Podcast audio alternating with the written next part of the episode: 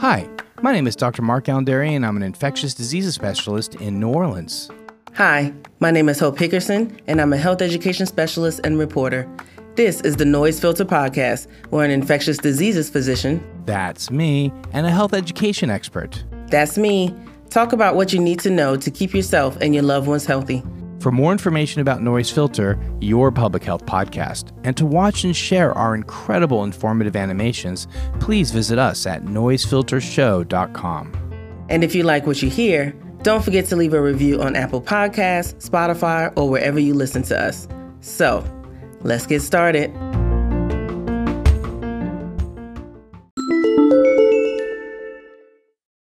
After school programs can help children exposed to gun violence heal.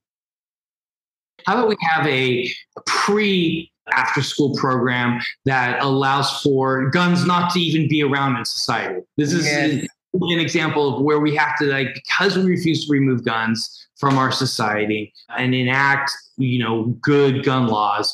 Here's a program that is created because of our again our inaction society. I'm mm-hmm. sorry, I hope I totally interrupted you, and I'm already starting to have feelings even before we start the story. Apologies. No, it's okay because I'm because I'm with you too. It's like this is another thing that is 100% preventable. Like we shouldn't even be having this conversation in the first place.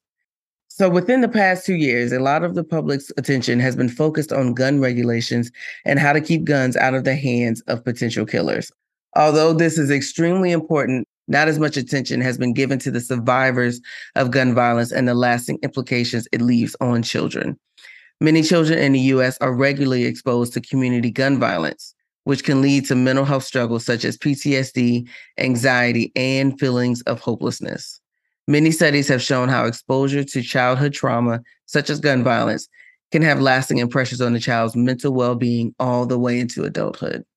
But before we go on, I just want to just highlight this sentence right here and how that has been normalized in our society. And the sentence is many children in the US are regularly exposed to community gun violence, which can lead to mental health struggles such as PTSD, anxiety, and feelings of hopelessness. Despite that very obvious sentence, in action. It's it's all in action the people who are promoting these gun, you know, who don't want these gun regulations, these are the very same people who claim that they are family first or children Mhm. first. They want, they want to protect the child in utero. The minute it pops out of the uterus, you're on your own. Yeah, You know, like, many children in the U.S. are regularly exposed to community gun violence. Like that's supposed to be a normal sentence for us here in the U.S.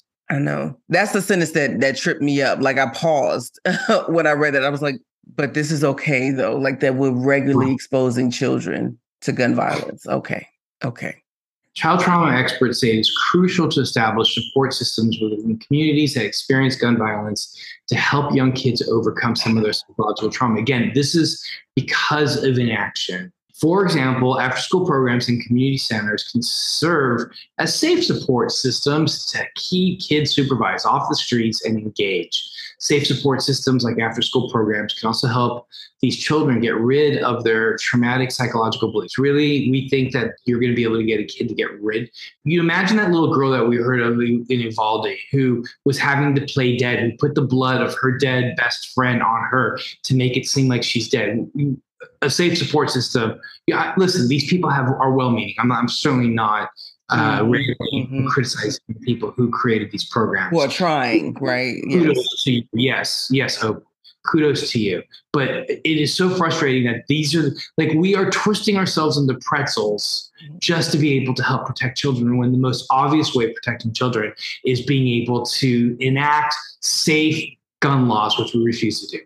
Anyway, mm-hmm. safe support systems like after school programs can help these children get rid of their traumatic psychological beliefs, such as life ending in your teens or having little value, which are common beliefs for children who experience or hear about fatal shootings in their neighborhoods. Great. Like, it- we're losing a whole generation of, of young people here in America as well because everybody's exposed to gun violence. Right.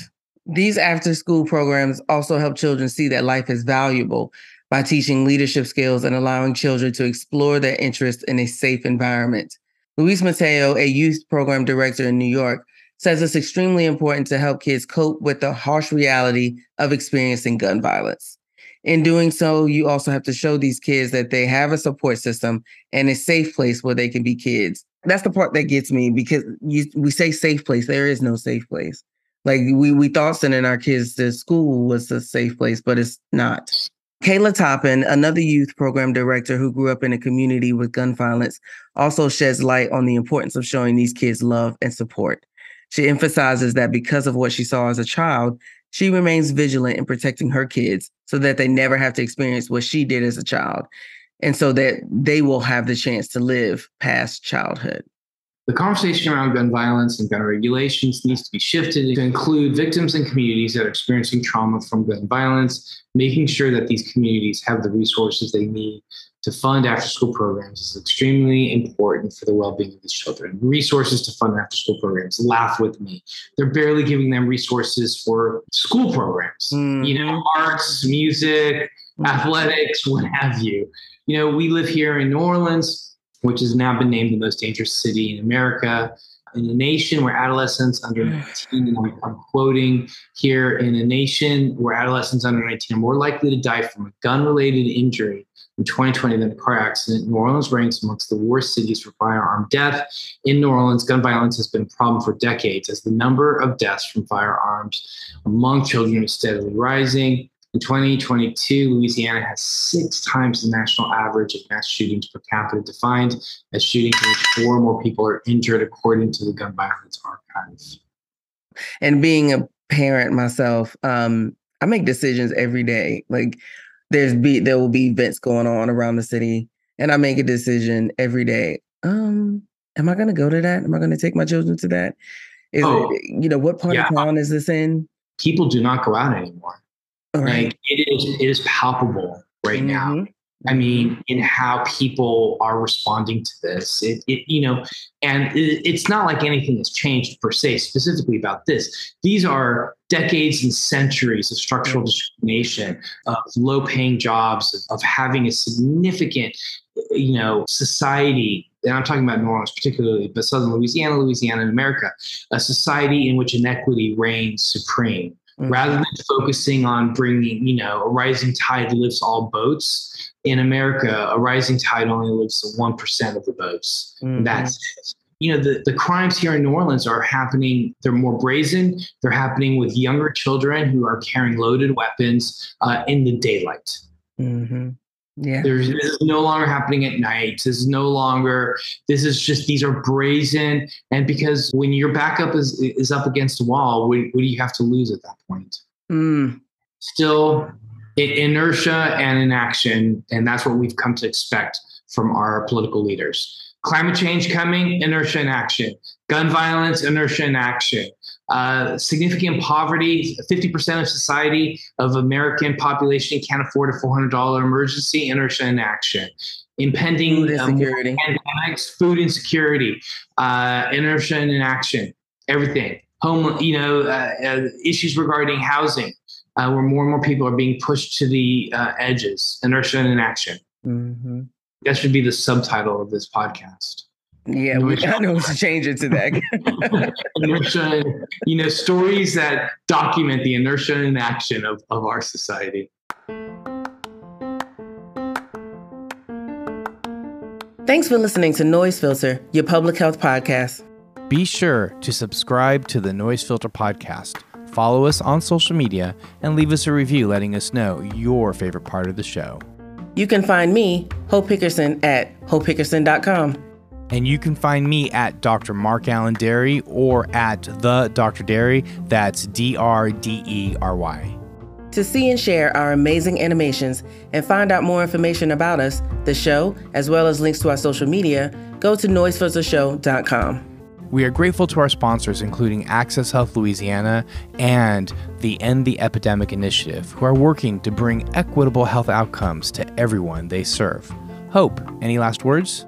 Stay well out there, folks, and continue taking steps to keep yourself and your loved ones healthy. That includes exercise, a good diet, getting adequate sleep, and seeing your healthcare providers regularly. And protect yourself and others by getting the COVID 19 vaccine and booster, wearing a mask, and social distancing wherever possible. Remember, health is a human right.